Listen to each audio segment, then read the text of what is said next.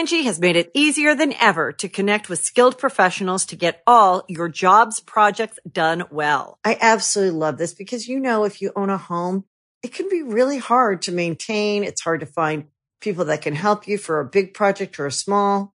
Well, whether it's in everyday maintenance and repairs or making dream projects a reality, it can be hard just to know where to start. But now all you need to do is Angi that and find a skilled local pro who will deliver the quality and expertise you need. Angi has over 20 years of home service experience and they've combined it with new tools to simplify the whole process.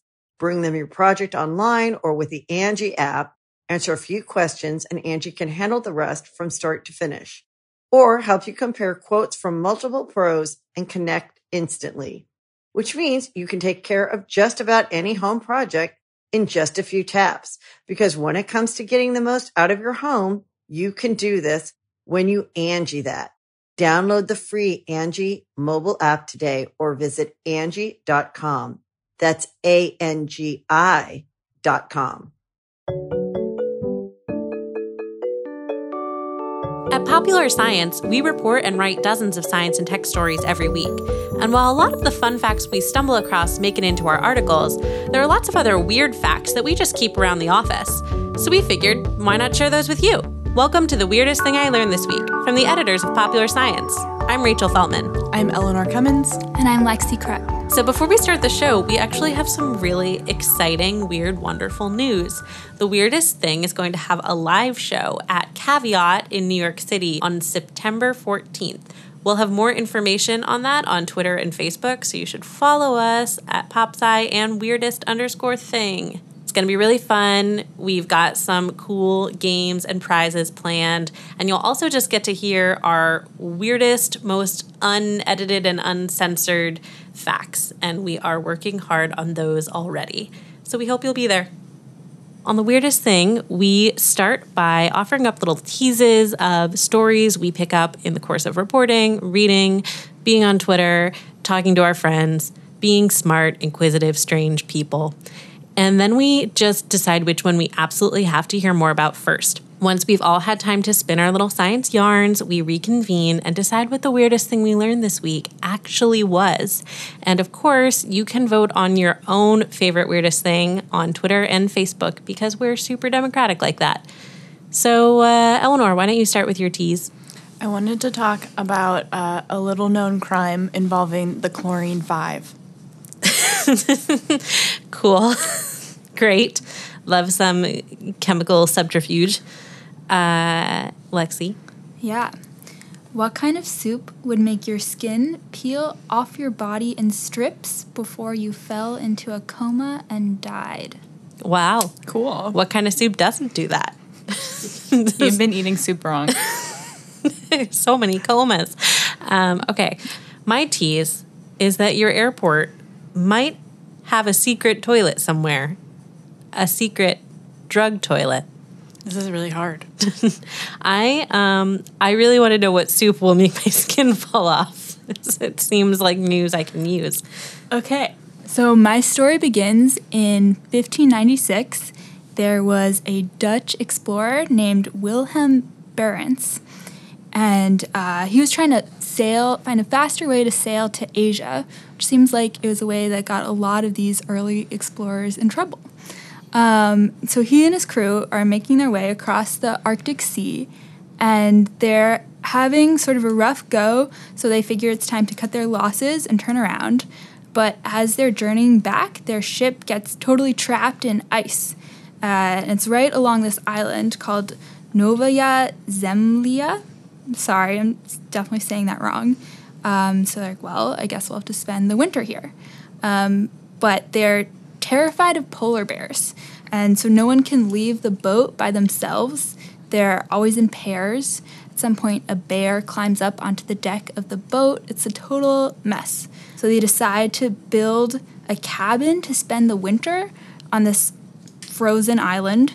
And this it, would be kind of romantic in any other setting. Yeah, yeah, no, it's actually pretty impressive. Um, they like use wood from the ship to to build this cabin. It's sort of warm in there. They have a little tub. Like it looks wow. Yeah, I was like, wow, like good, good job. And at some point, they end up catching a polar bear, and they're like, yes, we can seek our revenge. These bears have been tormenting us. Very adult, rational yeah, thing to do. yeah. Um, so they're like, all right, we're gonna we're gonna eat this thing. So there's, I think it's a crew of 16 people, and three of them get really sick. Someone wrote what happened. They said in three cases the illness was so severe that they lost their skin from head to foot. Um, yeah. Just misplaced it. Yeah. And so really the bears had the last laugh. And that wow. was yeah, right? Eleanor doesn't like that it was at all. so poignant. I'm upset. So that was the first case of poisoning by polar bear, but there are a few others. Um, on this English expedition in the late 1800s, uh, these dudes, and this is where the soup comes in. I'm going to read it to you. dun dun dun. Yeah. a bear was shot, which, although thin, appeared to be healthy. And on the following day, a stew was prepared from the liver, heart, and kidneys. Although the heart and kidneys of bears had often been eaten without ill effects, the 19 men who partook of the soup of the stew all became sick. The first signs of distress occurred in two victims two hours after the meal, and most of the others became ill during the night. The symptoms described were drowsiness, sluggishness, irritability, and desire to sleep, severe headache, and vomiting. During the second 24 hour period, the skin of 10 of the 19 of the patients began to peel around the mouth, beginning in spots and gradually spreading over larger areas. In some cases, the peeling was confined to the face, but in several, it was general.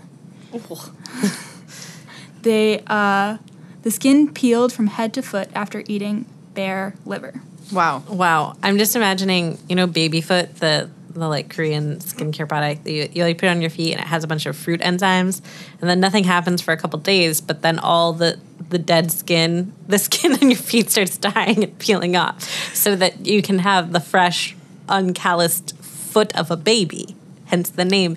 And I'm just imagining just like full body baby foot That's really upsetting. and death. Yeah, I mean, I yeah, I think these guys.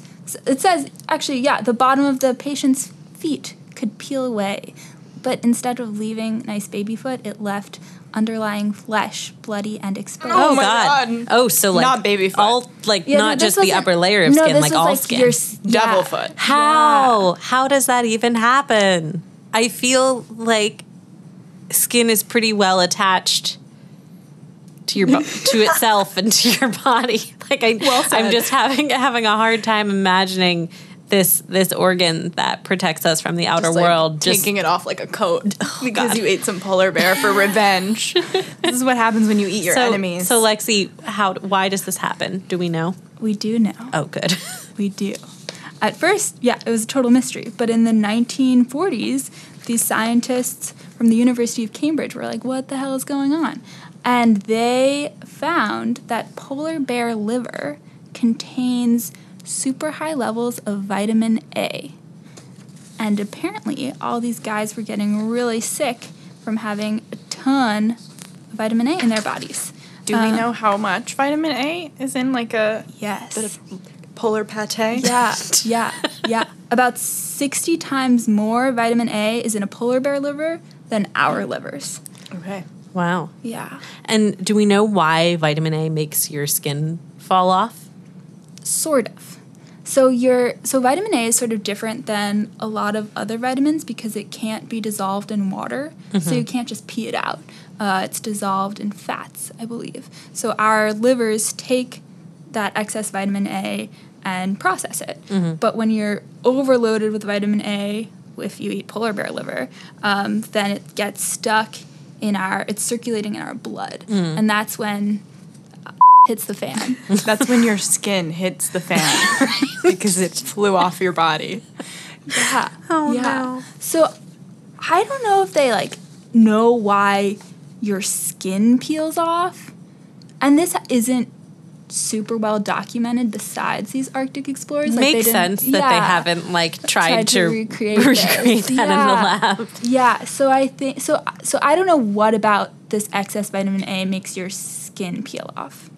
Just like general cell death of on a large scale. Yeah, yeah, your body's unhappy, severely unhappy.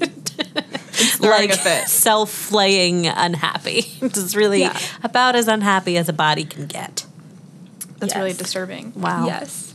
Um, and the reason bear polar bear livers have so much vitamin A Mm-hmm. is because the seals they're eating have a ton of vitamin A because the fish they're eating have a ton of vitamin A. Oh, right. Because So- it bioaccumulates in the fat. So as you mm-hmm. go up the food chain, it's just more and more and more. yeah, exactly. Trophic chart. That's also why whales have such high levels of polychlorinated biphenyls, which are a compound that humans made for a long time because they were very useful, but they are also very toxic. So we don't make them anymore. But they keep showing up in animals in the wild and in sediment. And they're especially uh, high levels in like very fatty animals that are at the top of the food chain because it's just like, you know, you get the PCB's like nesting doll effect. And it's also why like you shouldn't eat a duck from an area with a PCB polluted river, there's a lot of fat in a duck. So there's a lot of PCBs in a duck. It's like the one thing I remember from college ecology. Don't eat a duck that came from a river in the United States, basically. Yeah, it's everywhere. Wow. So I fats. Avoid them or not. Fats are great. Fats are great. Uh, just don't eat fats from a bear's liver. It's good. Yeah, a good and rule. I think livers in general can have a ton of vitamin A, and if you eat, I mean, I think to eat, uh, you know, if you're eating beef liver, you'd have to have like like a hundred pounds of it in order for this to happen. But uh, yeah, liver is, is potent stuff. This is where frequent weirdest thing contributor and pop sci editor Sarah would say, I love organ meats. It's true. She does love organ meat, and she's not wrong. You know, if you're gonna eat any meat, uh, you should throw some organ meats in there occasionally. You know, in moderation, and not from a polar bear. Shouldn't be eating polar bears anyway. They've No. got their pro- their own problems right now. Le- leave them alone. But also, they're not eating seals anymore so mm-hmm. much because the seals are too hard to get to. So they're turning to caribou, which is not an appropriate food source for them because it's higher in protein than in fat when they really need the fat. So they're just sort of starving to death. Yeah. They're probably getting safer for us to eat, but we shouldn't partake. Climate change. Climate change making polar bear pate a thing. It's great. Thanks. My favorite apocalypse food. Okay, well, we're gonna take a quick break, and then we'll be back with more weird facts. Okay, pals, you love the weirdest thing I learned this week podcast, and now you can also love it as a Facebook group. Share your strangest facts and read all about the offbeat and outlandish findings of other science lovers. We'll also be publishing some of the bonus info and ramblings that didn't make it into the final cut of the podcast. Just search for The Weirdest Thing on Facebook. And we're back, and it's time for Eleanor's weird chlorine hijinks. Hello and thank you. A couple weeks ago, I wrote a story that was sort of investigating the premise of a saltwater pool. And I got really deep into the history of chlorine, and there was one fact that uh, stood out to me. Dive. Yeah, a deep dive into saltwater pools. Fascinating. You know it. And uh, and then I, I got stuck on this one crazy fact. In 1989, uh, there was an outbreak of uh, fecal coliform bacteria, which happens uh, fairly frequently, unfortunately, um, in lakes and rivers and sometimes along ocean coastlines. And obviously, uh, fecal is not a good thing for water. And so they shut down a few beaches um, along this community um, in Wildwood Crest, New Jersey Hey, I know where Wildwood is. because of uh, this, uh, you know, high, high fecal counts, they shut down the uh, the beaches, and everyone is obviously upset. Um, local business people are worried about, you know, the risk to tourism, which is a big part of the economy there. Um, and obviously, people who live there would love to use the beaches that they pay to live near. According to the initial New York Times report, in 1989, as this is happening, five businessmen dumped 100 gallons of chlorine in tablet form Um, subsequent reports in the media from 1989 sort of peg it at different numbers, um, but either way, it was a lot of chlorine and definitely too much for the open ocean. Of course, this happened in South Jersey. In order to, I'm from there. yes, in order to, she can you say can say that. in order to clean it up, because uh, you know, if you have a pool. You put chlorine in it in order to keep it clean. So Sure. they were like, this is the logical solution to the ocean having poop in it. It was not the logical solution No, to the ocean not. having poop in it, and they were very swiftly rebuked by the public health authority and also the mayor of the town, who they claimed gave them permission to do this. It was a whole big thing. It was written up in the New York Times, and they were labeled the chlorine five. So, what I think is really fascinating, um, well, actually, everything about it is interesting. One thing that's worth noting is that definitely the city took this seriously, but they were pretty like lax on them. I don't think that they found it funny, but I think that they probably found it pretty kind hearted. And so instead of charging them the maximum fine, which could be $6,000 per person, they only charged them $200 each. Um, that was like sort of the fine and sent them on their merry way, um, never to uh, chlorinate the ocean again. And so they were just like, yeah, we're really sorry. We thought that this would be helpful. Um, for the record, one of them was the owner of a pizza shop, the other of a pharmacy, and then the other three were all motel owners. Just trying to be good Samaritans. Yeah, exactly. Trying so hard, failing so much harder. Yeah. Um, so I just thought that this was really interesting. The way that I found out about it was this uh, really incredible history paper on like our relationship with chlorine. Um, and in this paper, the researcher who wrote it describes the you know the long history of using chlorine to keep water clean, and then what he calls like a moment when we all fell out of love with chlorine, and sort of like cites this as an example of that flex point where we still believed in chlorine's magical powers, but we're slowly discovering that it was kind of devastating. And so I think it is a very uh, underrated part of American history, the Chlorine Five, um, and what they tried and failed to do for the ocean. But it brings up a lot of scientific questions. One, why shouldn't you put chlorine in the ocean? I know some of you are asking, and I'm worried for you, but I will explain. Chlorine is super harmful to fish. Uh, that's why a lot of times, if you don't appropriately filter the water that you put in your fish tank, fish die because a lot of the water that humans drink is chlorinated by the local public utility to kind of clean it up. And while we can process that okay, when you put fish in that environment, their gills are so sensitive that they die um, instantly if it's a lot of chlorine, or you know over a few days um, if it's sort of the levels that you typically see in tap water. So dumping that in the ocean, not great. also, the other thing that is kind of worth noting is that fecal coliform bacteria outbreaks are not great, but the ocean is a pretty like self-regulating, cleanish space. I mean, it's definitely a very large fish toilet bowl. but the fish know what they're doing, and, and it's not kind of the thing that you want to disrupt with a bunch of uh, chlorine tablets. So the city of New York actually, I guess, has not learned this lesson, and they're planning on chlorinating some of the water in Flushing Creek uh, in Queens to deal with this. It's called combined sewage overflow. What happens when there's a huge rainstorm and our water processing plants can't handle all of the rainwater and the sewage water. So a lot of it just gets dumped into different water bodies all over the city. And this happens in a lot of places in the country. Um, but New York, it's pretty bad. Uh, and so the city was like, well, it's really expensive to build a huge storage tank. Let's just chlorinate the water as it's coming out of Flushing Creek. So um, it's happening, folks. Yeah, it's a surprisingly kind of like common phenomenon. It seems like one of those things where, you know, you if you do it in a very careful and controlled manner, it works. I don't think that pushing that out into a, a fresh body of water is like a great plan.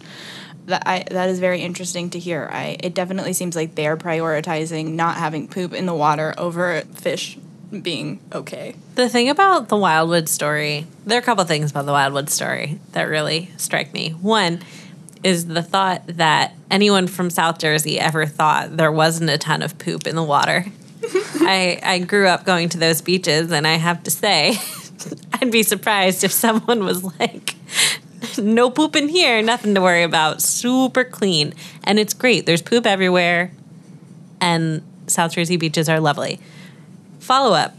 I think it's really adorable that they thought that 100 gallons of chlorine would clean the ocean, which is a Totally. very large by Larger volume. than that. Quite large. Yeah, it is. It is just a comedy of errors in like many many ways. Um, yeah, it definitely will not clean your shoreline. It will not clean the larger ocean. It's uh, it's pretty hopeless and can definitely kill some fish along the way. Just for context, when we're talking about um, 100 gallons, you know, reportedly of chlorine that's dumped in the ocean, we're talking about like a few orders of magnitude bigger than what you're dealing with with your own sort of backyard pool system. I was looking at these calculations and they're sort of confusing because it's about like the parts per million of chlorine in water, and so then it varies by the gallonage of your pool, and like suddenly your eyes are spinning. But the basic premise is that you only need a few ounces of chlorine to keep your backyard system in a healthy place. So when we're talking about you know dumping thousands of times more of that in the ocean, uh, it it gets kind of increasingly crazy, and you're realizing just like how um, misinformed uh, their their actions were. Do you know how they got 100 gallons of chlorine?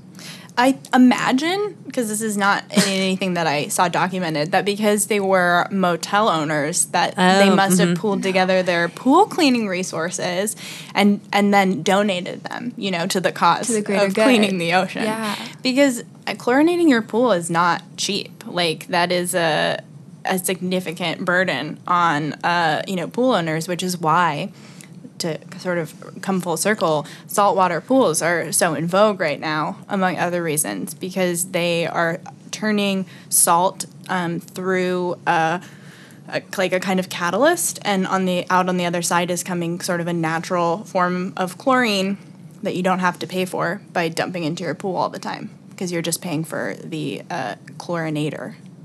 And then you get really slippery water to swim in. Yeah, what is that about?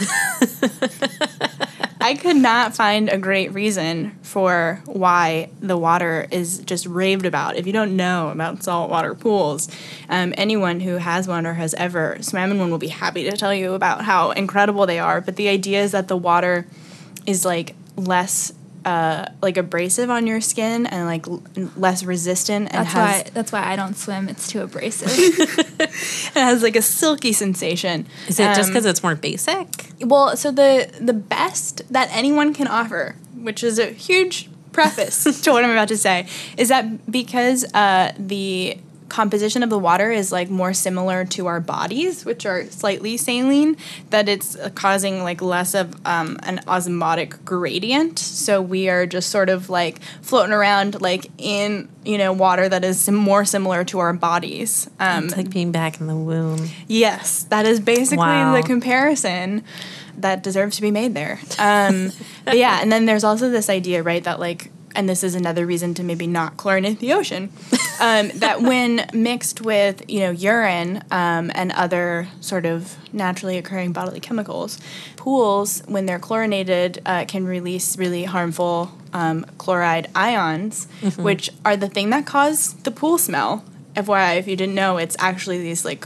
chloride ions bouncing around. So people are peeing in there. Yes, that is how you know people are peeing in there. And then um, also, it can be, uh, you know, uh, dangerous, like in terms of like off gassing and stuff like that.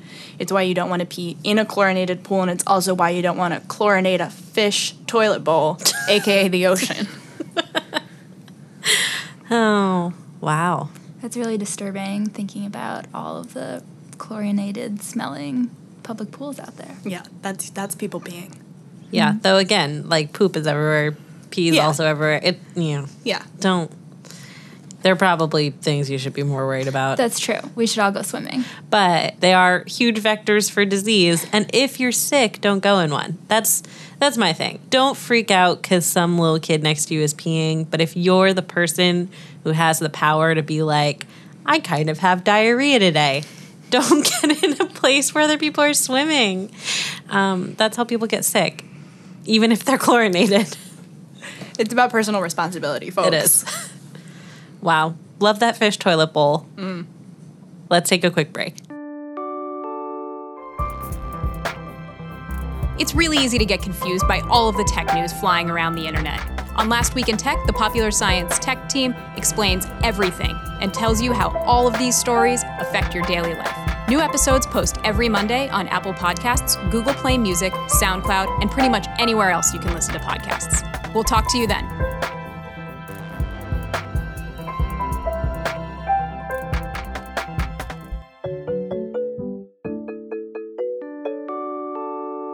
Okay, we're back, and we have time for one more fact. My fact secret drug toilets. I guess they're not really secret, but they were surprising to me.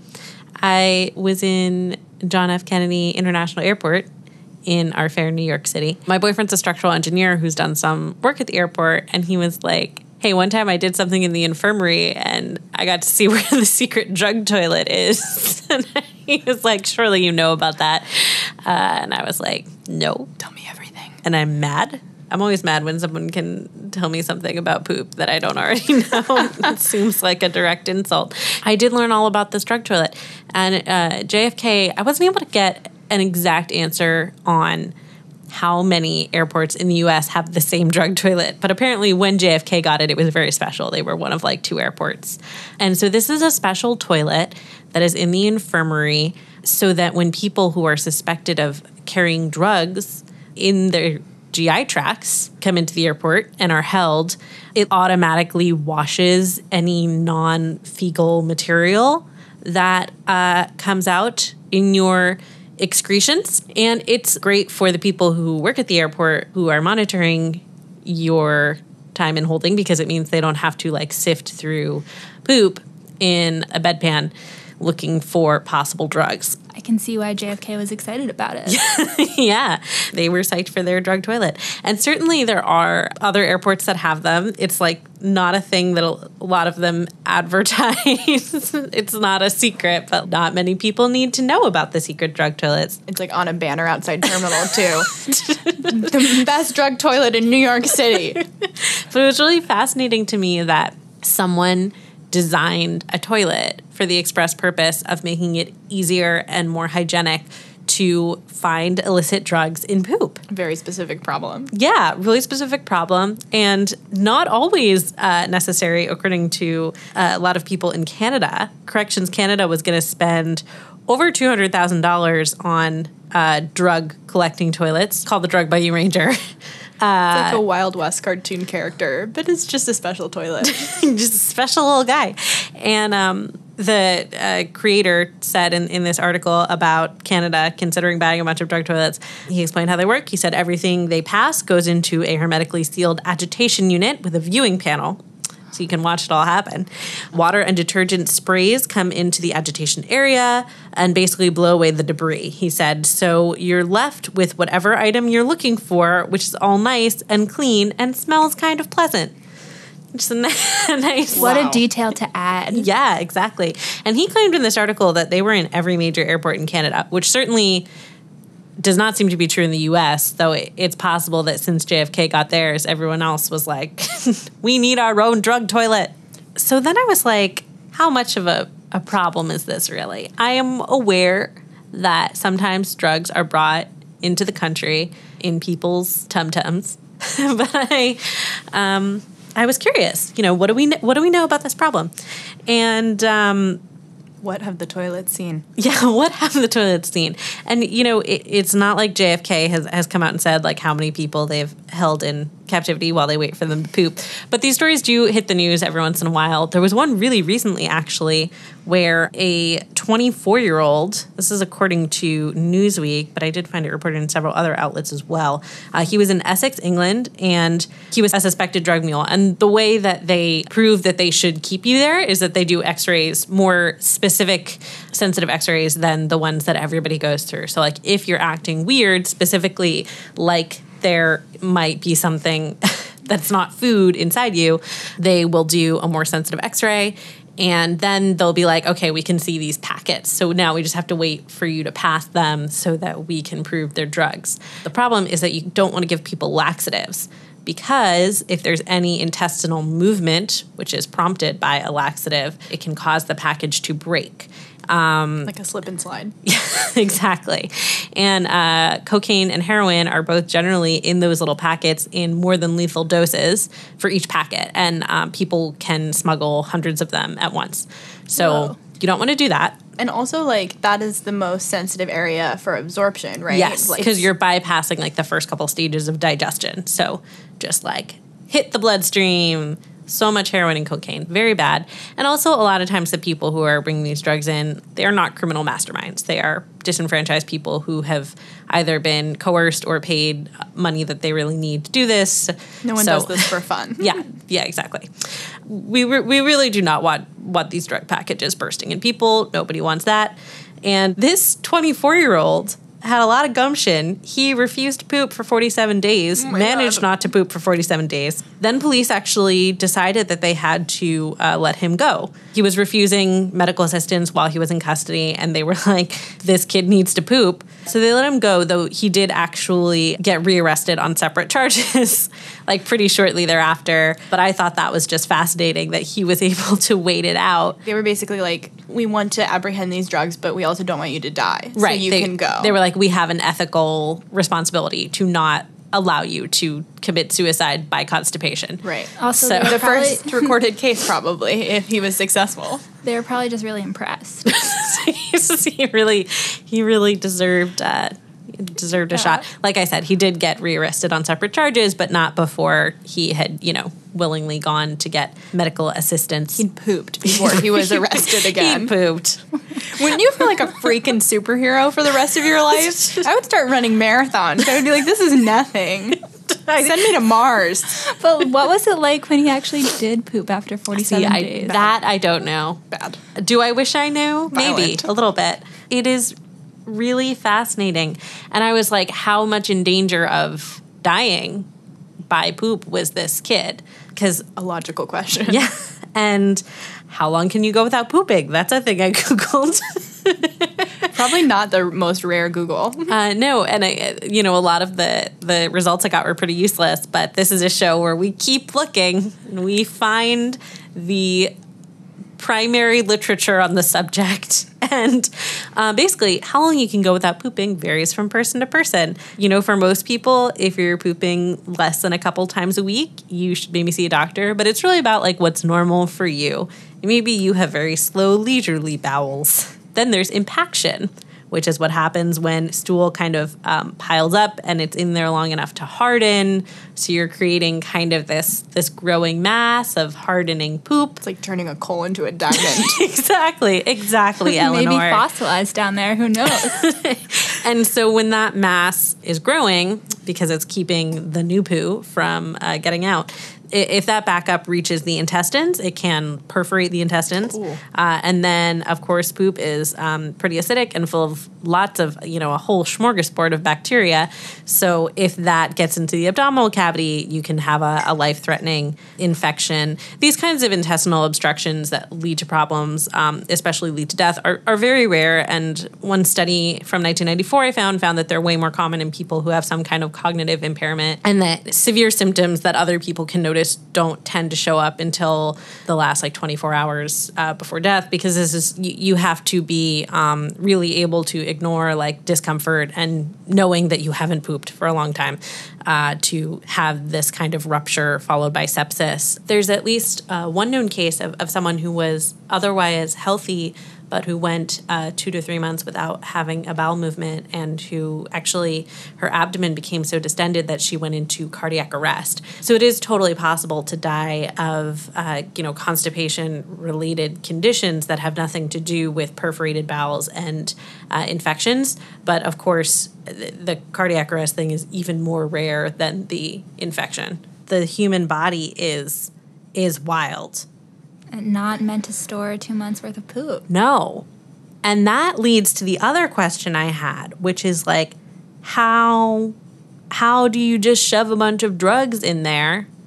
How is that okay? How does that work? Where do you get the space? Yeah, a hundred, a hundred packets of cocaine. Like a lot. What does that look like? Like, yeah. So it turns out we have an article on that subject on popsci.com. Oh my god. What a good website. the thing is that there are two kinds of uh, ways to smuggle drugs. You can be a packer or a stuffer. All right. A packer swallows, a stuffer inserts. Boxers or briefs. Whoa. Packer And it's all- stuffer.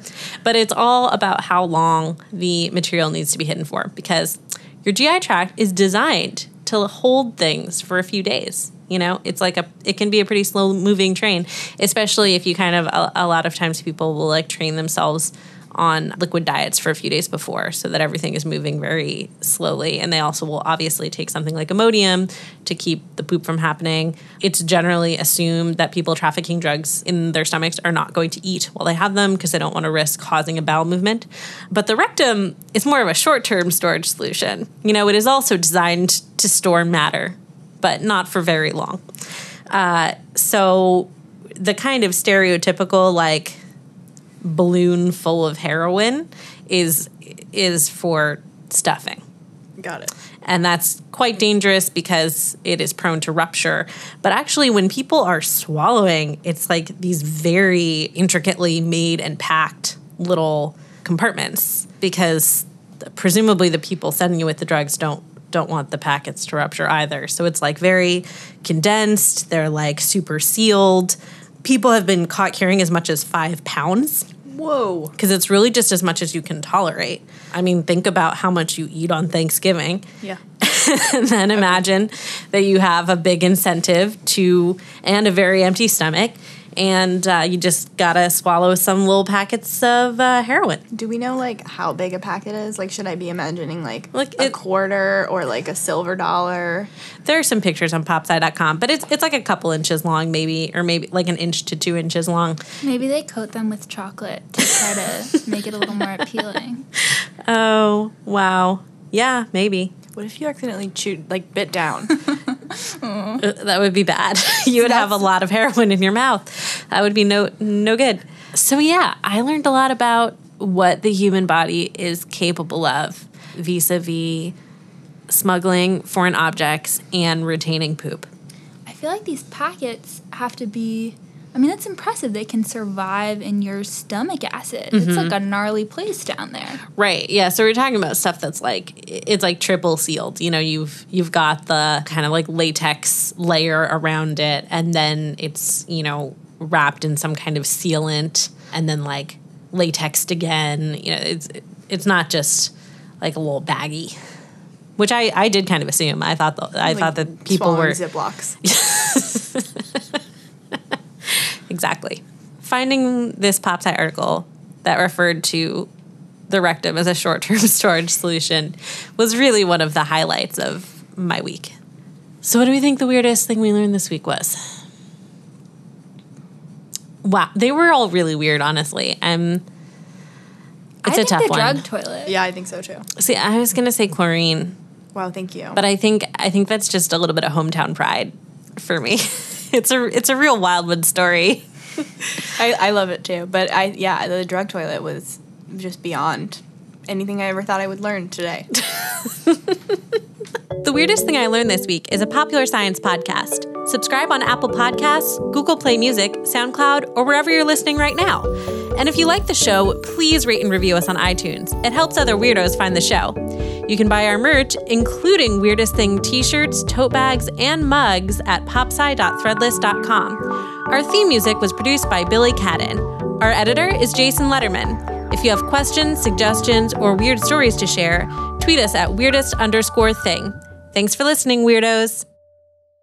Angi has made it easier than ever to connect with skilled professionals to get all your jobs projects done well. I absolutely love this because, you know, if you own a home, it can be really hard to maintain. It's hard to find people that can help you for a big project or a small. Well, whether it's in everyday maintenance and repairs or making dream projects a reality, it can be hard just to know where to start. But now all you need to do is Angi that and find a skilled local pro who will deliver the quality and expertise you need. Angi has over 20 years of home service experience and they've combined it with new tools to simplify the whole process. Bring them your project online or with the Angi app, answer a few questions and Angi can handle the rest from start to finish or help you compare quotes from multiple pros and connect instantly, which means you can take care of just about any home project in just a few taps. Because when it comes to getting the most out of your home, you can do this when you Angi that. Download the free Angi mobile app today or visit Angi.com. That's A-N-G-I dot com.